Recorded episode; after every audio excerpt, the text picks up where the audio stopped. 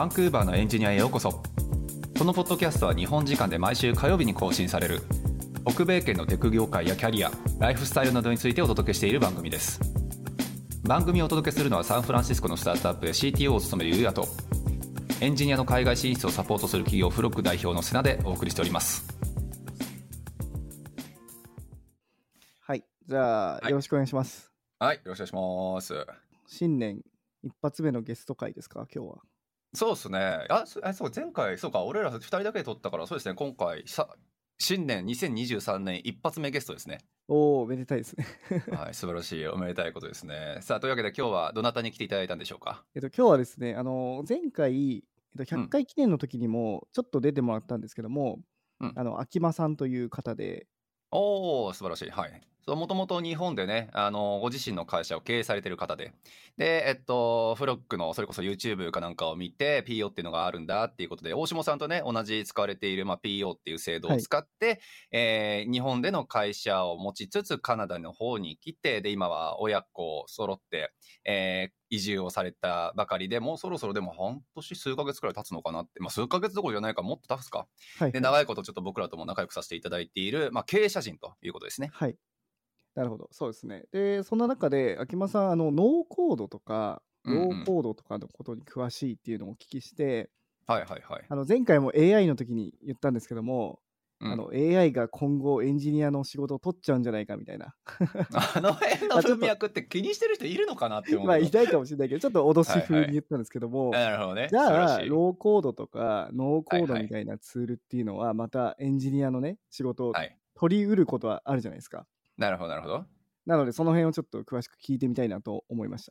た OK です、わかりました。そうですね。お秋間さんと言ったらなんかツイッターでずっとバブルって言ってるからですね、ちょっとバブルあたりのちょっと話なんかを僕もすごい気になってた部分でもあるし、はいぜひちょっとその辺のじゃあ話も含めて聞いてみてみましょう。じゃあ、、はいいですかね？秋間先生。じゃあ今日はよろしくお願いいたします。お願いしますはい、よろしくお願いします。はーい。あの、多分番、なんですか、あの、ポッドキャストに僕らのね、ゲストで出てくれた中だと、おそらく一番元気のいい人なんじゃないかなっていう、声がでかい人なんじゃないかなっていう、ありがとうございます 思いますが、いえいえとんでもないありがとうございま。す。そう。まあ、というわけで、さっき大島さんからもね、あった通り、ちょっとまあ今日ノーコードとかローコードとかそっち系の話もしたいなっていうふうに思ってるんですけど、僕ね、ちょっと大島さんには言ったんですけど、実は僕、ノーコードとかローコードに関するブログ記事とかずっと2021、2011年から13年まで結構書いてたんですよ。そう。で、SF のね、あの、 Strikingly っていう、あの、それこそ WIX とかね、流行った時に、もう本当に対抗馬って言われていたね、会社があったんですけど、そこのデイビッドさんっていう人と話して、ノーコードが今後未来を作るんだ、みたいなね、話を聞いていたので、結構アメリカを含めて、なんかノーコード、ローコードの文化には、実は結構俺、まあいろいろと話聞いてた部分もあって、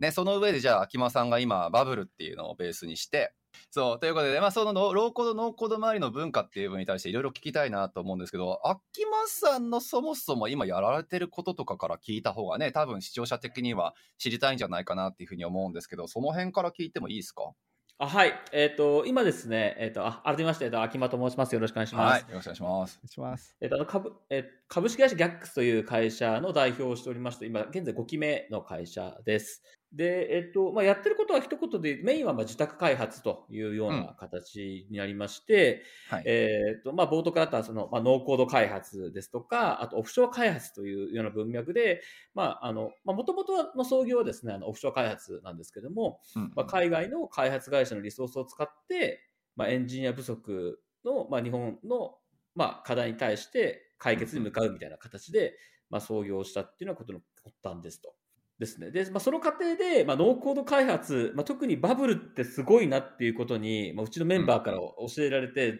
実際かい、実際使ってみたら、あ、これはやばいと思って、なんですかね、その企業、なんかさ、これはサードド、その、す頂上に行けるサードドアを見つけたと思って、今取り組んではいはいるっていう形ですね。なるほどですね。そう、まあ、ちなみにね、ちょっと聞いて、このポッドキャスト聞いてる人の中だったら、まあ、ほとんどローコード、ノーコードって何っていうのって、もう知ってる人がほとんどかなと思いますけど、一応軽く説明しておきます？そうですね、はい。えー、なんだろう、ノーコード、ローコード。まあ、ほぼ違いはないですよね。ローコードの方がちょっとプログラミングを書くかな、みたいなうんので、ほぼノーコードとノーコードに違いはないかなって思うんですけども、ねまあ、代表的な、えっ、と、じゃあ、ノーコードツールといえば何でしょ俺ね、これ、まあ、 Bubble って言い言いたいんでしょ？いやいや Bubble。は Bubble よりももっと有名なのがあったりするんですけども。そうですね。まあ、個人的には俺、ウィックスとかそっち系は、まあ、一応ノーコードとしては代表格なのかなって俺思ってたんそうですけど、ですよね。WIX はそうですよね。まさにあのウェブサイトを簡単に作ることができそうそうそう。そうるっていうサイトで、まあ、ね。まあ何もエンジニアリングが必要なくて、多分ポチポチやるだけで、ポチポチというか、なんていうんですかね、GUI で、うんうんうんなんですかね、画面を見て、なんかボタンを置いたりとか、なんかテキストを書いたりとかすると、ホームページが出来上がるみたいなものですよね。そうですね。間違いは、ないい。なんで僕が言おうとしたのは、ホームページビルダーを言おうとしてました。ああ、なるほどね。そうね。ホームページビルダーってでも、どっちかというとドリームウェーバーとかそっちの 文脈なんじゃまあ、ないの？あれはだから最初、多分ノーコードとかで目指したのはあれだったのかなとかあ思うんですけどね。ーあったのかもね。確かに今ドリームウェーバーなんてもう使ってる人もいないよな、多分。いないいないいない。まあいいや、はい、そうですね。だから、ノーコード、ローコードの文脈に関しては、2000僕が知ってる限りですよ。2011年、12年、13年頃って、一般の人がウェブサイトを持つってなったら、制作会社とかに依頼しなくっちゃいけなくて、まあそれは高いよなと。えー、だからまあ一般にもやっぱりすごい綺麗なウェブサイトでいい感じのロゴでいい感じのね、動線でっていうので作ることがパッとできる Wix みたいなのがノーコード、まあローコードは違うのかな、まあノーコードの代表っていうふうなイメージだったのが、ね、それこそ Bubble とかもそうだし、 Webflow とかもそうだけれども、なんか割とちゃんとコード書くエンジニアがね、なんか関わる、開発段階にバッチリちょっとハマるようなね、サービスプラットフォームも出てきたよねっていうのが、ここ最近、ちなみに秋間さん知ってればなんですけど、 Bubble ってどのくらいから需要っていうか、注目されだしたとかって聞いてます？えっと、去年、えっと、2021年の夏に、まあ、はい。100、100数、なんか日本円で130億円ぐらいの資金調達を、えっと、シリーズ A ラウンドでしているので、なるほど。まあ、まあ、で、そでその後やっとグローバルで300万アカウントみたいなリリースが出てるので、まあ、本当でもここ最近っていう認識でそういないかな、2020年以降。いうことですよね。はい。そう、俺、この前ね、大下さんと秋間さんと、あの、メトロタウンのば、なんか飲み屋で飲んでたじゃないですか。あの時なんか一はいはい人ゲストみたいな子が来てくれた時に、なんか僕実はバブルエンジニアやってんですよ、みたいなこと言ってた子もいて、覚えてます？秋間さん覚えてる？なんか、フロあ、ットではいはい。あはい、一人、あの、今、今、今来てる子いますね。はい。そうそうそうそう。だからはい、俺その時初めて結構衝撃だったんですよ。えー、ちゃんとなんかエンジニアとして名乗っている人が、要するにノーコードプラットフォームをベースにして開発に携わってますよっていうのを名刺的に言うんだっていうのって結構その時はびっくりして。そう。なので、まあ僕はもちろんだし、大下さんも多分そのノーコードで実際に開発して、なんかプロダクトを作っていくっていうのって今までかかったことあります？大下さんってそういう。あ僕は結構あって、あ、本当？はい。まあ、それこそ Shopify とかっていうのはノーコードの一つなのかなとは思思うんですよね。それを、まあそうか、入れていいのかな入れるまあそう、のかな、CMS を入れるかどうかはちょっと微妙なラインですけども、これ微妙っすね。なるほどね。はい。例えばなんですけど、Shopify の中でも、なんか、えっ、と、Shopify アクションみたいなのがあるんですよね。はいはい。なんですかね、Shopify の中で、例えばなんかオーダーがなんかされた時になんかするよみたいなのを設定できる、うんうんうんそういう、なんていうんですかね、Shopify の中の機能とかあったりして、はいまあ、それはまさに。に、えーノーコード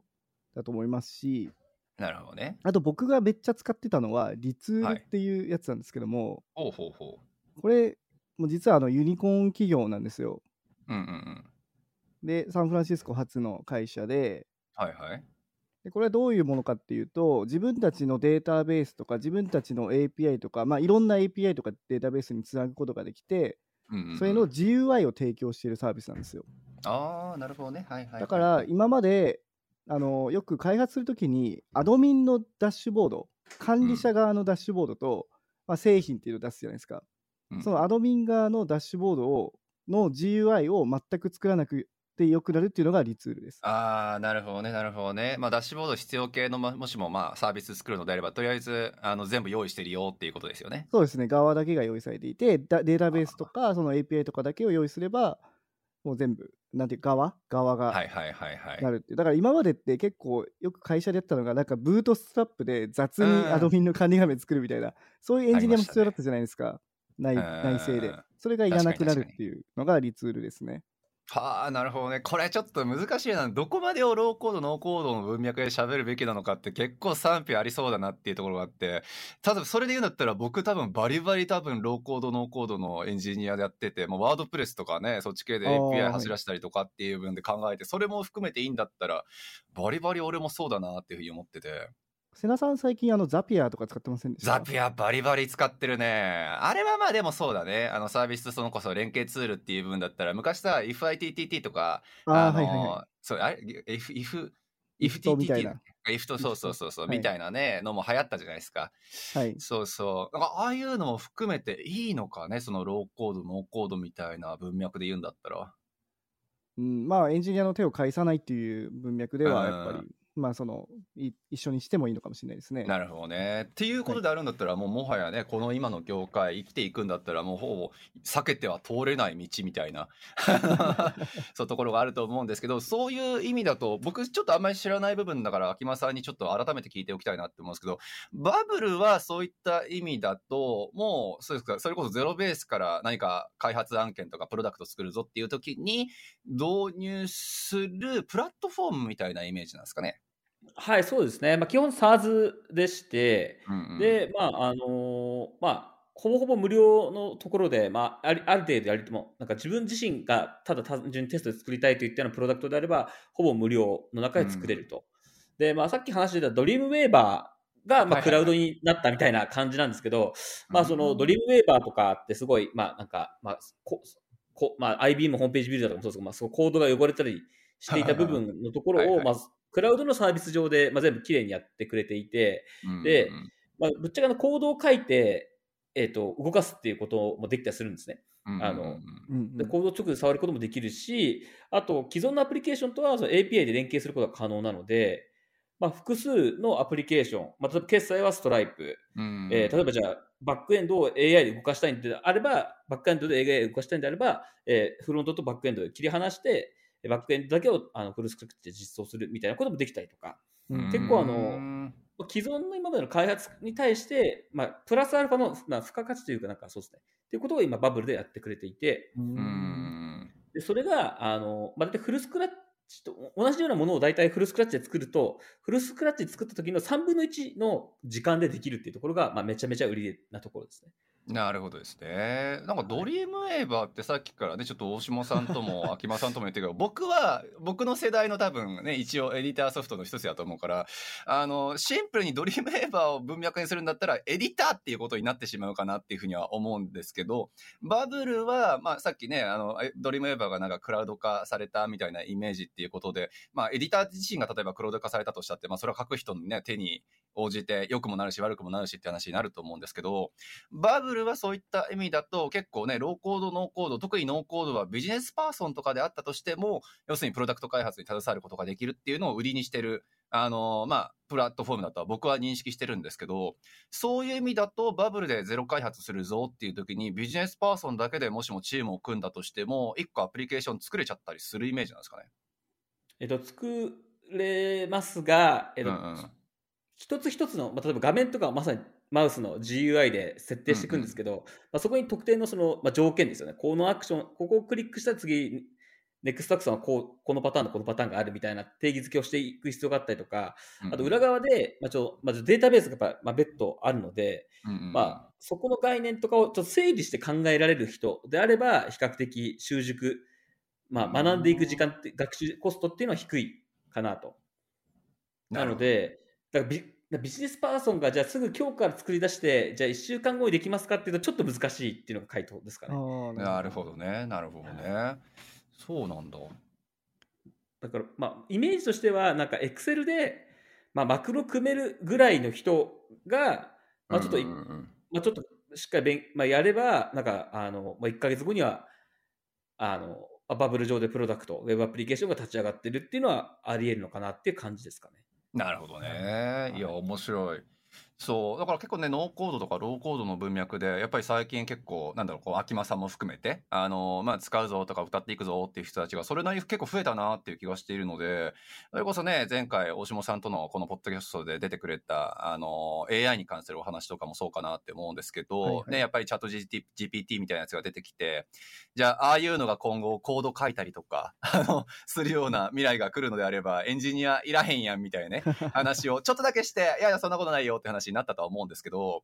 ローコード系のね、プラットフォームがそれこそバンバン流行っていったりとかして、まあ、ある程度そのビジネスパーソンが、なんか、マクロちょっとかけるくらいで、あの、割とそれなりのやっぱりエンジ、やっぱアプリケーションができるよねっていう風になったら、まあ、必然的に考えるとエンジニアの給料ってバンバン下がってくよねってイメージは、まあ、パパッとは思い浮かぶんですけど、なんかその辺に関しては、秋間さんの未来予想的には、いや、そうなるんじゃないなのか、いや、そういう多分、住み分けの話だと思うようなのか、ちょっと意見とかって聞きたいなっていうのがあって。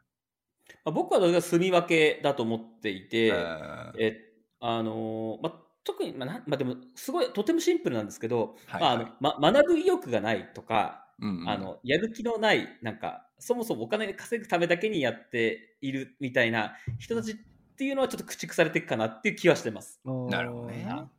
まあ、それよりも、えまあシニア的な自然になるかもしれないですけど、より誰かのためにこのプロダクトを作りたいとか、何のためにやってるかみたいなところが、まあ、自分ごとというか、まあ、少なからずなんかお客さんの顔が見えてるみたいなところの目線がある人にとってみれば、むちゃめちゃ副音でああるんですけど、そういう意識がちょっと持てないっていう人たちっていうのは、あのどんどん取って代わられちゃうのかなっていう気はしてますね。なるほどね。あ逆にいいですか？すみませんちょっと上げ足取るようになっちゃうかもしれないですけどもそのお金稼ぐだけの人がそのバブルとかそういうローコードとかを使ってなんか簡単にお金が稼げるようになるのかなみたいなみたいなのも思ったんですけどもそういうのって確かに。どうなんですか？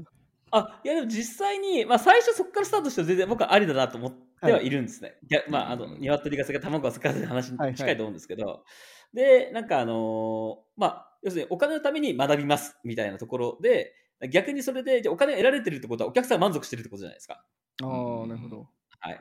なので、もし満足しなかったらお金払われてないんで、はいはい、うんまあなので、まあ、あ僕はまあ正直どっちでもいいとは思ってはいるんですね。なので、まあ、結果それでお金をお客さんが喜んでるから、えっと僕はもっと勉強したい学びたいみたいなところになって、でバブル突き詰めていくとやっぱり API の連携ってマストになってくるんですよ。まあそうすると API 連携じゃあじゃあ API 作んなきゃいけないとかっていうシチュエーションになってくるわけですよ。でそうすると、はいやっぱりもっとエンジニアとして努力しなきゃいけない学んでいかなきゃいけないみたいな風になってくるんで、まあまあ、お金を突き詰めれば突き詰めるほど技術もやっていかなきゃいけないよねって必然的に気づくようになってるんですよね。なので、うん僕は、まあ、あのそこら辺は、まああの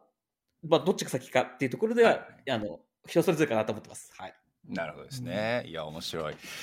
そう。というわけで、まあそうですね、ちょっと僕もいろいろ実は聞きたいこともたくさんあるというのはあるんですけど、どこから話しようかね、結構もう秋間さんのやっぱり話もやっぱりこのポッドキャストせっかく聞いてくれてる人たちいろいろ聞きたいこともあるんじゃないかなと思うんですけど、どうします？実際秋間さんがこっちに来て、やっぱり何、そういうね、今はその受託開発っていう分でバブルとかをベースにいろいろビジネス発展させてらっしゃるっていう部分ですけど、やっぱりまあバンクーバーみたいなね、北米圏にやっぱ来られて、ね、移住も決められてっていうので、やっぱりビジネス的な展開もしかしたらこっちでて考えてるかもしれないし、そう、なんでまあこっちに来たのかっていう部分とか、ね、その辺もちょっといろいろ聞いていった方が多分いいのかなっていうふうには思うんですけど、その辺の話題に移っちゃってよろしい？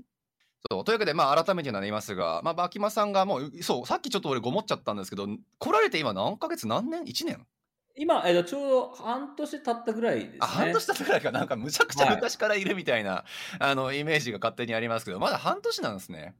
はい、7月11日に来たので、えーはあ。そうですね、半年程度ですね。はい、いやーびっくりびっくり。そういうわけで、まあ、その半年前に、えっと、実際、えっと、フロックのなんか YouTube かなんか見ていただいて、PO あるからカナダ来ようかなっていうふうに思われてたっていう部分があると思うんですけど、その今のやっぱり行われてる受託案件とかをこっちに展開させたいからみたいな部分とかってあったりするんですかね？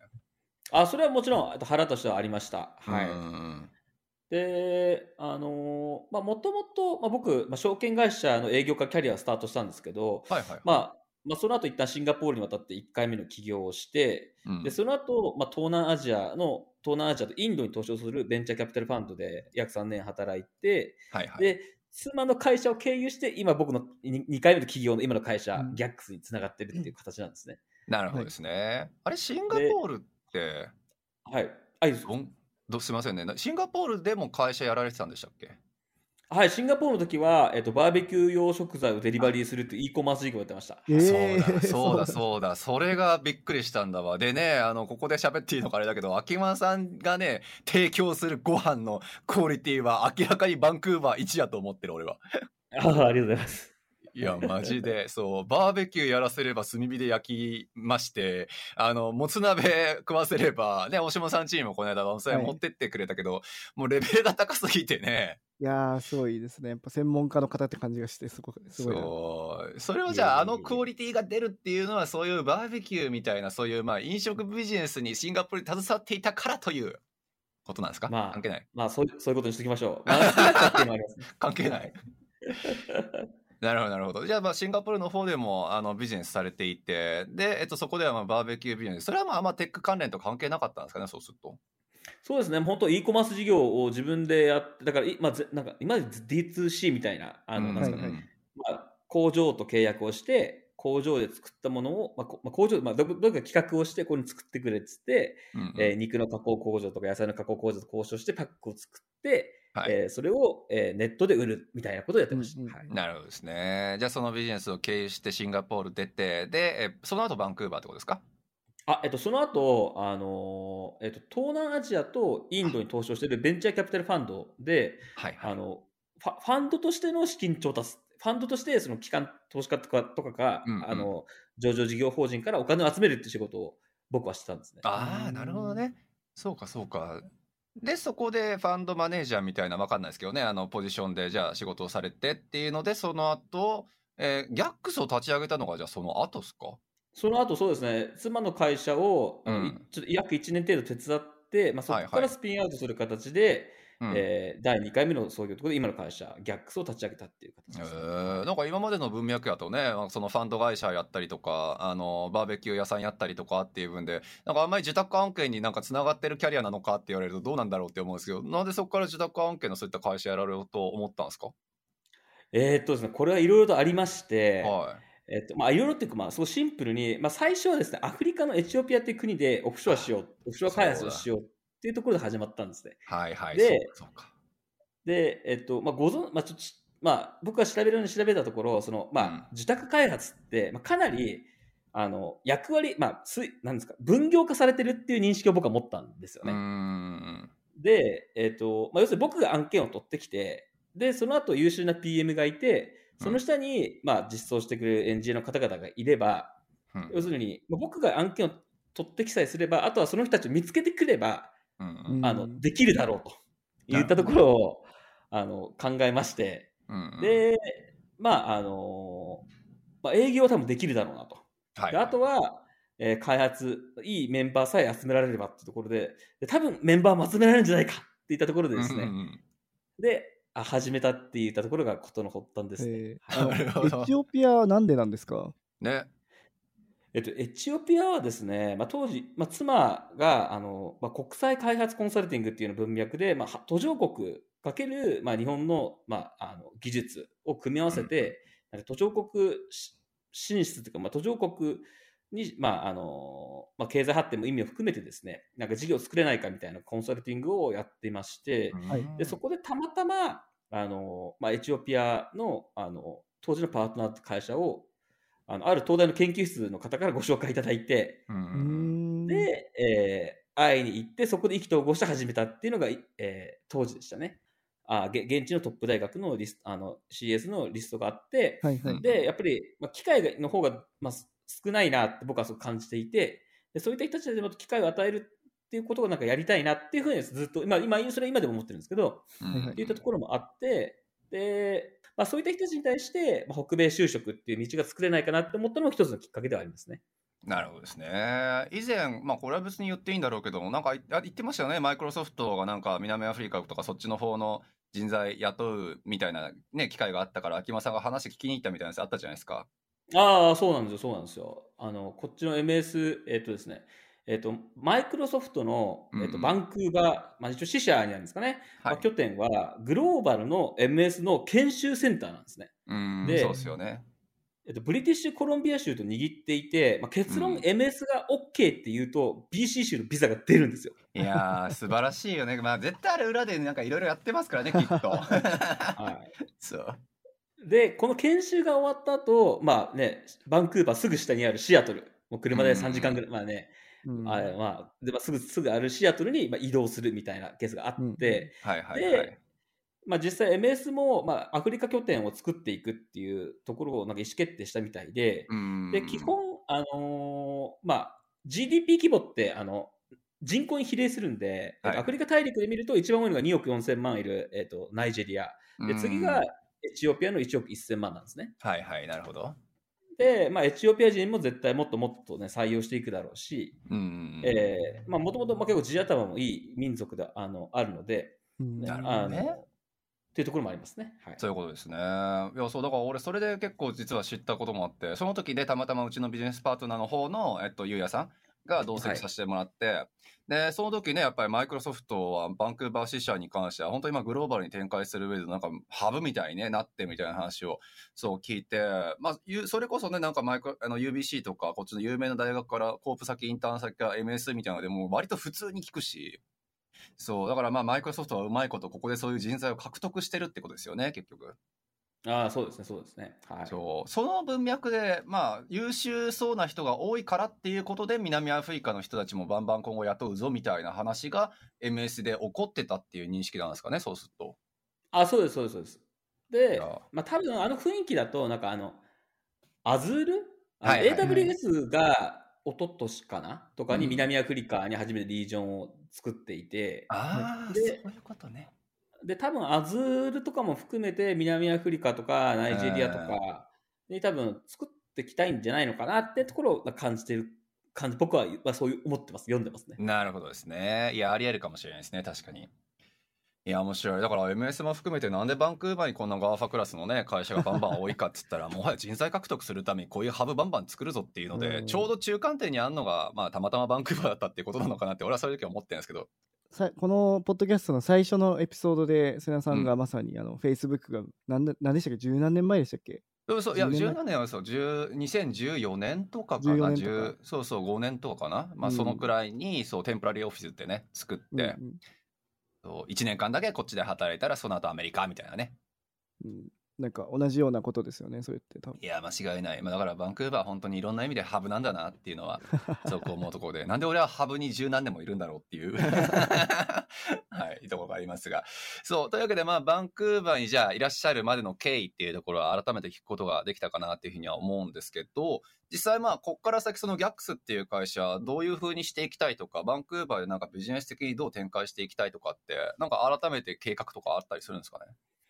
えっ、と、具体的な計画っていったところちょっと今、あの、ないんですけど、うんうんうんうんまあ今、今メまあ、メインだったし、まあ、売り上げは、まあ、全て日本からでして、はいはい。で、まあ、対北米っていうところに関して言うと、まずバブルでちょっと開発をするっていったところを、まあ、ちょっと本格的にやっていきたいなと思って、まあ、今度なんか、あのミミートアップちょっと主催しようかなと思っていて、えーああ、いいんじゃないですか。はい、あの IELTS5.0 から始めるミートアップみたいな。いやいや、絶対いいでしょ。ちょっと受けはいいと思いますけど、バブルってどこし、どこさんなんですか？実際どこで作られたプラットフォームなんですかあれ？えっと、ニューヨークがヘッドクォーターなんですけどニューヨーク、なんだ。はいはいはいははいい。基本的にあの US でしかほぼ使われてなくて、うん、まあそうっすよね。はい、あの日本のノーコード白書とかって一応、はいたまになんか一応みんな頑張って作ったりししてた人がいるんですけど、うんあのバブルの B の字も出てこないんで、ああ、本当に。はい、あのそそんな世界線ですね。なるほどねう。んじゃあ、ワンチャンちょっとその日本市場、アジア市場っていう意味で言うんだったらね、ちょっとファーストペンギンになれるかもしれないっていうところなんですかね。あそうですね、まあ、日本もそうです。だから本当バンクーバーもあの、よくロックでやってる CBRE って不動産屋さんがやってるネットワークイベントとかで、あのバブルって知ってるかみたいな話とかすると、うん。なんだバブルって景気の話かみたいな 話とか。なんかあの全然知らないんですよね。なんで、ね。やっぱそこら辺もやっていくとちょっとまた今、まあ、グローバルでマーケット今シュリンクしてるじゃないですか、はいはいは。ないので、まあ、結構正気高いんじゃないかなと思っているっていう感じですね。うんなるほど。ね。いや、面白い。というわけで、じゃあそうですね、秋間先生がこれからバブルの先導者として、バブルの会社もいいよね、こんな先導してくれる方がちゃんといるのであれば、なんかね、MVP 開発とかはすごい合ってるのかなと思ってて、多分秋山さんがいつも Twitter でおっしゃってますけど、これから事業を立ち上げようっていう方とかで、うん。なんかじゃあ物を作るためにエンジニア5人いる、じゃあ5人雇って、なんかうん千万かかったみたいなよりは、MVP って検証する、最低限検証すればいいだけだから、バブルとかで多分必要な機能が多分あるはずだから、うんまあ、それはいバブル使って、まあ、コストを抑えて作るっていうのは、まあ、普通に理にかなってるなとか思いますし、はい、そうっすよね。どんどんねそういうの、それそれって知ってるかどうかじゃないですか、なんか。うんうん。なんか今まででもうエンジニア雇わなくちゃいけないみたいな、なんか盲目的に思ってる人もいるけど、うんまあ、違う方法もあるんだよっていうのがあるから、そうですね。はい。まあでも多分スケールするときには多分自社で作った方がいろいろね、あの柔軟性があったりとかすると思うので、うんうん。それはまた違うフェーズの違いだとは思うんですよね。はい。確かにですね。確かにね。まあだからあれでしょ？あの、今回のちょっとおそらくポッドキャストのタイトルになるであろう、あの、ノーコード、ローコードがエンジニアを潰すのかっていう、まあちょっと僕も今、秋間さんと大島さんの話を聞いてのイメージを伝えてよければなんですけど、はいやっぱ秋間さんのビジネスには多分もうバリクソを多分マッチしてると思うんですよね。自宅案件っていうことで、要するに開発能力がまあないのか乏しいのかっていうところが、あの、アプリ作ったりサービス作ったりっていうものをするときに、秋間さんの会社を頼るっていうことがままず多いですよね。おそらく自宅案件なので。まあそうですね。あの、うそうですね。はい。そうですよねですまあ、じじ実際にその、まあ、例えば資金調達したスタートアップでもシ、シードからシリーズ A ラウンドに行くスタートアップってうん5%しかないんですよね。まあそうよね。確かにね。間違いない。はい。なんで、結局、まあ、で、資金調達とか何に使いますかって言ったらエンジニア採用と人件費なんですよ。間違いない。うんはい。なので、結局、やっぱそこの最適化するだけで、要するに失敗する人を減らせる。はいはいはい、はい。失敗するっていうか、より効率よく失敗できる、逆に言うと。うんなんかううあの、っていうことができるので、僕はやっぱそこの最適化まずやりたいっていうのが、まあ、スタートアップっていう側面ではありますね。はい。なるほどですね。そう。だからまあ、住み分けという部分で言うんだったら、まあ、そのスタートアップに対する、まあ、新社、まあ、そうですね、あの、何？あの、挑戦っていう部分が秋間さん的にはあるのかもしれないけど、実際、大下さんが今ね、ちょうど今、スタートアップとしてビジネスをやろうとされてるタイミングだと思うんですよ。はい。そう。で、やっぱりそういった時にノーコード、ローコードをベースに作るかって言われると、多分大下さんみたいな CTO レベルのね、人がちゃんといる会社っていうのが、そこをチョイスするっていうのは、今の現時点だと多分あんまり考えにくいとは思うんですけど、これで俺間違ってたらだけど、大下さん使う予定ある？あ、でも検討しますよ。あ、検討はするんだ、やっぱ。なるほどね。うんも。ちろんやっぱ自分で作った方が、まあかんうんうん。簡単だし自分の作りたいより作れるっていうのはあるんですけども、はいはい、はい。やっぱりそのさっきほど言った秋葉さん秋葉さんが言ったようにお金の問題が出てくるじゃないですか。僕一人で作れないじゃないですか、やっぱりサービスって。うん、だからこれあと2人雇うのとじゃあバブルを使ってちょっと柔軟性がないけどバブルを使って我慢してその MVP まで作るかみたいな。ではいはい、はい、っていうのはやっぱお金との問題だなと思っていていでその浮いた分、分なんか調査とかなんかそのユーザーインタビューとか、もっと本質的なサービスの本質的なところにお金かけれる可能性もあるのでいやエンジニアって結構作ることにこだわりすぎるじゃないですか。まあ、それは間違いないですね。やっぱ作るの楽しいしなんかそのね、うんうんうん。自分なり自分で作りたいと思ってるから。でもそれが、はいはい。あのよく言われるあの車輪の再発明になってしまってはいけないとは思うので、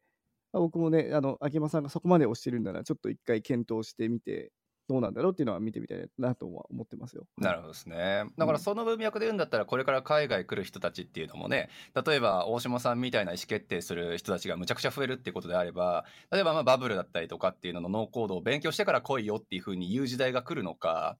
あの、まあそれともやっぱりそっちの方に関しては、まあ勉強する過程でどうせ使うようになるやろうから、まああの、自己ベースで要するに作れるようになってから、あの、まあ来た方がいいよっていう部分だとかっていうところと、大島さんのような CTO として人を雇うっていう部分だったら、なんかどっちが映るのかなっていう。えでもやっぱバブルを例えばバブルやりやりますって僕らがなった時にはいはい。次雇う人っていうのはやっぱりウェブ開発経験がある人を雇ってそのバブルの運用をしてもらうと思うんですよね。なるほど、なるほど。だから結局やっぱりそのウェブアプリとかのウェブアプリケーションの開発の経験っていうのは必要になってくるかなとは思います。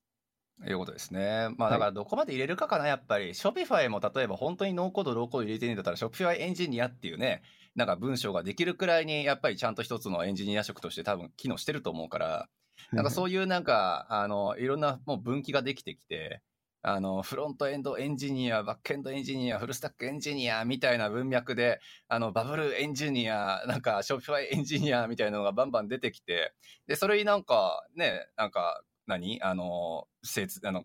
ちゃんと何？通じたあの知識だったり機能だったりっていうのを使う、こなすことができる人たちが今後出てくるってイメージなのか、うんそう。でもそうなってくると、秋間さんのなんか Bubble 信者の人たちがバンバン例えば今後増えていったとして、あの、みんながバブル使えるようになった時っていうのって、秋間さんは何をするつもりなのかなっていうのって、実は俺結構気になってて。ああ、いや、これ、いや、単純に、えっと、はいうちってその、なんていうんですかね、いや、もっと、あの、え、じ時給ベースの単価で言うと、うんうんまあ、あの、ああ実はフルスクラッチと同じぐらいの単価ともらってるんですよね。はいはいはい。うんで、要するに何が言いたいかっていうと、あの、要するに時間単位の時給時給で見ると、あの、イン、えっ、と、同じ時給もらえるんです。もらえるんです。もらえるっていうか、うんあのうちはもう請求をしていて、お客さんには。はいはい、で、も、稼働時間が3分の1なんで、お客さんの総コストは3分の1になってるんですよね。うーん、でなるほどなるほど。でで何が言いたいかって言ったら、えっと、多くの人がフルスクラッチエンジニアと同じぐらいの時給ベースの給与をもらえるようになってもらえたらいいなと思ってます、僕はだから。なるほど。でその代わり、まあで、作るもの自体は多くなったりするってことですよね、だから。そうです、そうです、そうです。だから生産性3倍に上げましょうっていうところの世界線を目指してるっていうとこうろですね。んなるほどなんで、ねうちはもっといろんな人が認知してくれて、いいね、バブルって言ってくるようになれると、うんうちはより一層競争優位性が働くんで、で、うちはもう大手、まあ、あの、まあ、ドコモさんとかいろいろところ取引がすでに始まってるんで、うんだからまあ、あの、非常にありがたい。逆になんか競争原理が働いて、より差別化が図りやすくなるんで、うちはもっともっと高単価にしていきたいっていうのが正直あるんですよね。時給における単価を上げていきたいっていうところですね。ん、なるほどね。あとなんか難しいのがその運用していくじゃないですかやっぱそのウェブアプリケーション作ったら。でまあはい運用はねあのノーコードとかだと簡単かもしれないですけども、うんまあ、これ言ったらもう元も子もないですけどバブルなくなったらどうすんのっていうのが一番のやっぱりお客さんの心配じゃないですか。まあ、で確かにね例え、ばそれがオープンソースで作られたワードプレスとかであれば、うんワードプレスって確かオープンソースですよね。ちょっとあのそうですね。はいうんであれば自最悪自分たちでホスティングしてそれをメンテナンスすることができるじゃないですか。そうですね。ただしああいうパッケージになってる SARS なんていうんですかねノーコードのものって、う多分オープンソースではないないですよね中身って見る見ることできないですよね、そうですね、多分。そうですね。うん、だからやっぱそこがすごいリスクだなと思うんですけどそういうのって今あのドコモがやってくれるみたいなこと言ってますけどよよくなんかそこ賛同してくれたなっていうのもあるんですけど確かにね。いや、あの結局、なんか、ウェブアプリケーション自体を作って、なんですかね、まあ、作って運用していくじゃないですか。うんはいで、さ最初のその、なんていうんですかね、えっと、結論、その期間って、そんな言うこと長くないんですよね。うーん。例えば、もうこれ、まあ、日本の統計データにもあるんですけど、システム開発するじゃないですか。システム開発して、大体そのソフトウェアでどれぐらい使いましたか、せいぜい3年なんですよ。へえああ、マジっすか？なるほど。で、逆説的に言うと、まあ、3年間使うソフトウェア、まあ、せいぜい、まあ、今平均で3年なんで、はいはいはい、実際、蓋開けるってみると、そんなにみんな長くソフトウェア使ってないんですよね。うんへえ、それはちょっと意外、意外って言ったらあるかもしれないけど。で、まさにでもバブルの、あの、確かバブルってプラットフォーム消えたらどうで、どうなんですかって言った疑問に対しては、まさにおっしゃる通りなんですけど、はい、まはい。あ、質問をすり替える意味で、うん実際みんなそんな使わないですよね、そもそもっていう話がまずあってですね。ああ、いや、でもそれが結局結論なのかな？おそらくその秋間さんの部分が今言ったところは結構結論なのかなって俺はちょっと今思って。例えば大下さんの仮にビジネスやるときに、あの、3年後はソフトウェア使ってないですよね、それっていうふうに言われたら、もはや潰れてるってことじゃないですか。それは嫌だっていうことで。うんそう、やっぱり SARS で自分たちのプラットフォームで、あの、まあ、作ろうみたいな、あ、じゃあ自分たちのソフトウェアを作ろうみたいなので、一発ちょっとアメリカでね、当てようみたいなイメージのところが3年後以降、例えばプレゼンテーションできないって結構致命的だから、まあ、そういう意味で言うんだったら、まあ、さっき言った、あの、テスト環境とか開発のね、初期段階としてっていうんで、例えばうんバブルみたいなの使って、導入コストをとりあえず下げようっていうのは理にかなってるかもしれないけど、やっぱりその今、大下さんが言った心配点ですよね。3年後、4年後っていう分、仮にまあ、長期で見たときにバブル残ってんのっていうところが、うんまあ、コアアップデートがあっただけでもしかしたらワンチャンちょっとね、アウトっていうのもあるかもしれないし、そこの心配は確かにあると。ただまあやっぱり秋間さんが今あの自宅されているような案件の部分のベースもそうだし日本のねやっぱり統計のそのデータでっていうので3年後以降例えばまあ存続してるかわからない案件例えば俺もあの日本で制作会社勤めていた時ってやっぱりキャンペーンアプリだったりとかサービスだったりとかって結構多かったんで、まあ、そういうのって本当に半年からもう1年2年とかっていうのでねもうほぼ潰れずるというかまああのもうなくすっていうベースでもはや作られてるところも結構あったし、そういうところの自宅開発っていう部分に対してバブルみたいなのを使って、あの導入コスト3倍にしましょうよっていう部分が、かなり、あの、理にかなってる導入方法というかね、検討されるベースなのかなっていうふうに、い俺は思ったんですけど、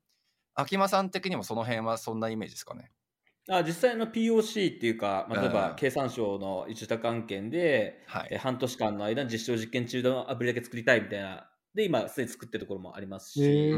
なるほどね。で、それもやっぱフルスクラッチだと、まあ、あのそうだ実証実験系って、まあ、単年度予算なんですよね。はい。ではいはいで、コンサートがいろいろ いろんなステークホルダーがいて、要件がなかなか決まらないんですよ。で、うんそうすると削られていくと開発時間で、で、じゃあ残された開発期間、えっ、と、実証実験込みで半年なんですけど、みたいな。ないるほどねや絶対作。るでしょ、これ、みたいな。いや、これね、日本だからすごいマッチングする可能性あるかもしれないですよね。そういう意味で言うんだったら。はい。まあ、なんで、まあ、そういったところを、まあ、取りに行ったりとかもしてますね。で、まあ、そのドコモ、ドコモと取引のきっかけも、まあ、僕からの連絡ではあるんですけど、やっぱりもう、決められた期限の中にプロダクトアウトしたいっていうニーズとか、あと、まあ、あのなんですかね、まあ、実績も含めた、えー見えるも作りたいみたいなところで、うんやっぱフルスクラッチは絶対間に合わないみたいな。背景があってね。で、やっぱそれをじゃあバブルで作ってあげると、もう1ヶ月とかできるわけですよ。うん1ヶ月だと動いて、ちゃんと決済もできてる、ストライプの API で連携してとか、もう全部できてるみたいなのがなると、はいはい。いや、これ全然いいねみたいな。ねえなんか難しいところですね。なんか逆にそれでなんかそれでできちゃって求めてたクオリティと違うけどなんかとにかく物を出さないといけないからっていうなんかそういう悪しき風習のもとにそういうのが生まれてるかもしれないしみたいなのもあるけど。まあでも問題を解決してるからいいかっていうところもあるしなんかすごいまあ難しい、うん難しいけど結局住み分けなんじゃないですか？やっぱまあうん。俺の結論としてはやっぱりその SARS 系でなんかある程度ね10年20年と Facebook、Google だ Yahoo だみたいなところであの長期で使われるプロダクトを作っていくんだっていうね、まあ、ある程度結構もうもう SARS って言っちゃっていいと思うけどそういう会社においてあの導入コスト削減の意図以外でバブルノーコードっていうのを使うっていうのはまあ俺は未だのところはちょっとまだどうしようかなって思う派だし、うん。ただまあ今秋間さんが自宅されているそれこそまああの大手のね日本の会社さんやったりとかそういうところが短期でとりあえずもう結果を出さなくちゃいけない。もう今すぐにでもできれば動かせるものが欲しい。で導入コストも下げたい。で日本の場合すごいマッチングするなって思うのって検討する時間だったりとかその導入するまでのねあの動く人っていうのが日本の場合すごい長いそして多いイメージがあるからできるだけ開発コスト下げたいっていうのはやっぱりそこにも起因してるんじゃないかなって俺は思ってるしまあ、そういう時にね、そういうバブルみたいな、ある程度早く、それからまあ、少人数で、で、短期間でっていう分で提供できるものがありますよっていうのは、かなり理にかなった提案方法だなっていうふうには思うし、そう、なので結局やっぱりそういった住み分けっていう部分が今後はバンバン見ていくべきなのかなって思うので、むしろ僕はこっちでデザインエージェンシーとか、ね、なんか制作系の会社さんとかに入りたい人っていうのは、むしろバブルみたいなのを勉強するっていうのはワンチャンちょっと一個の、提案材料にもなり得るかなっていうふうには今日秋間さんの話でちょっと思いましたけどね。うんそうですね。実際のバブルって、あの 100, 100工数があったとしたら、うんそのうちの70ってデザイン工数なんですね。うんうんなるほどね。で、30がビジネスロジックの実装なんですよ。はいはいはいはい。で、この70の、まあ、デザインっていうのは、まあ、ある意味 Figma でデザインするのも入ってるんですね。えー、なるほどなるほど。で、Figma でデザインできたものは、もうほぼバブルで実装できるので、あの、まあ、バブルやりたい、なんかバブルで食べれるようになりたいっていう人は、最初、まあ、Figma でデザインを覚えてもらう。まあ、例えば全部自分でやるんであれば、へとかーやってますね。はい。なんで、まあ、もしくはもう Figma、まあ、まあ、UI デザインだと Figma できるっていう人は、もう片手までバブルややれば、うんあの、結構その、ウェブアプリケーション作れるって言えるぐらいまではできますね。すごいな。え、見かけから入るんですか？ Figma から入るんですか？はい。なんか普通のエンジニアの勉強の流れとは明らかに違いすぎるっていうのが。そうですよね。だからもえう全部入ってるってことですもんね。ログインとか、そのデータベースとか、決済とかもはい全部入ってて、まあ、ある程度そのやり方が固定されてるからこそ、うんうんなんかみんなおなんかすぐ覚えれるみたいな感じですよね、多分。なるほどね。ちなみに Figma との連携機能とかってついてるんですか？ Bubble って。Figma 上で作ったやつを、例えばレイヤー持っていけるとか。うんうんうん。えっと、一部ある、まだ、あるんですけど、ちょっと重いとか今いろいろと言われていて、あー本当に？なるほどね。なるほどね。はい。なんかちょっと今多分改善の途中だと思いますね。いや、そこまででかいようになったらちょっと未来だなって思ったけどね。ウェブデザイナーって呼ばれてる人たちが全員開発者になれるわ。はい。でもその世界線はバブルは目指してると思いますね。なるほどね。いや、間違いない、間違いない。だから、ウェブデザイナーをそう、デベロッパーにするんだな、多分あの人たちは。そうですね。で、あとその、そのあと早いっていうのをうちうちの会社結構猛烈に推していて、うんうんうん。やっぱそこの価値で、いかにその、あの、なんですかね、あの、そこの価値を、なんか理解できる、うん、そうですね、そこの価値を分かってもらいたいと思ってますね。はい。早いっていうのは、開発速度ですか？開発速度ですね。あはいあ、なるほど、なるほど。素晴らしい。ちょっとじゃあまあ、大下さんがもし本当にバブルを導入したら、ちょっとかい感想いろいろ聞いてみたいですね。いやでも本当に MVP マジでそれでいいと思うんですよね。なんか画面繊維とか、そうですね。こうなりますみたいなのすごい分かりやすいから。でも多分豪華版 MVP が出てくるはずってことでしょ？ちょっとば、ちょっとばっかし。まあそうですね。確かに。うん。普段はまあ MVP ペースでとりあえずあの動くものだけ動くというかね、うんうんうんあのイメージだけ伝わればいいんだけど、うんっていうレベルのものが、まあ、割ともしかしたら本当にログイン機能ついてる MVP が出てくるかもしれないし、そうですね。まあそれでリリースして、で、さうん最悪自社でやりたいってなった時にデータベースとか多分エクスポートとかもできると思うんで、うんできますよね、多確かに分。で全部できます、できます。乗り換えできますよね。はい、あのロログインとか、あの Google アカウントでログインと Facebook とか LINE とか、全部できますね。すみませんね。秋葉さんにちょっとこういう事例あったか聞いてみたかったんですけど、例えば今大下さんがやったように MVP とか、本当初期の初期のタイミングでバブルみたいなのを使って、で、その時はてあのコストをまあ削減したいと。要するに3人とかで開発したいから、とにかくバブルとかを使って、とにかくもう形作って、で、投資家にとりあえず見せるんだと。シリーズ乗る前にとりあえず投資家に見せて、で、まあ、それこそ、なんか、あのーなんて言ったっけ、あの、プリ投資みたいなやつで、まあ、あの、4000万とか1億とかとりあえずもらって、みたいな、そこまでのタイミングでとりあえず見せれるものが作りたいから、急ぎでバブル使うんだと。で、それでまあ、動くもの、ある程度のデータ、まあ、テストデータも全部含めて、一旦とりあえずバブルで作ったとして、じゃあそれを逆に予算もできた、もう数千万から億単位で予算もできたし、まあシニアレベルのエンジニアであれば、まあ4、5、6人くらい雇えるんじゃないかっていうようなステージに立った経営者が、フルスクラッチにじゃあちょっと移行しようと。えーはいはいいうふうになってるそれはまあ本当に今大島さんがさっき言ったように拡張性をねもうちょっと枠にやっぱりはまってしまわないように拡張性を持たせるためにってイメージですね。でなった時に、結構そのバブル側の例えば意図としてはもちろん自分たちのサービスが出てほしくないわけじゃないですか。はいはいはい。ねなんかそのエクスポート機能だったりとかそのフルスクラッチに移行する上でなんか引っかかったところとかあのあここはちょっとやっぱバブルに縛られるんだなとかっていうのって 覚えたことってあります？えっと、実はこれよくできていて、はい。えっとあ、縛られたっていうことに関して言うと、あんまなくて、あ本当に、えっと、えっと、あのまずフロントエンドとバックエンド切り離せるんですね。はいはいはい。なので、基本的に課題化になるのってバックエンドの方なんですよ。うーんまあ、分かるのが AI 走らせたいですとか。うんうんうんうんうんで、要するにじゃあじゃあバックエンド切り離しましょうと。で、フロントエンドバブルをまあまあ使いましょうと。うんうんで、バックエンド作り込んだ後、じゃあフロントエンド行きましょうみたいなこともできるんですね。なるほどで、あと今、まあ、あるお客さんの例なんですけど、はい、フルスクラッチに移行したいです。うんフルスクラッチに移行、で具体的に言うと、あのネイティブアプリ化させたいです。iOS、Android のアプリ作りたいんですってはいはいはいはい言ったときに、もう HTML で80枚ぐらいもすでにバブル作ってありますと。うんこれ、そのままフルスクラッチに移行すると、いや、作るのに半年ぐらいか、は半年か8ヶ月ぐらいかかるんじゃねえのみたいな、なってるわけですね。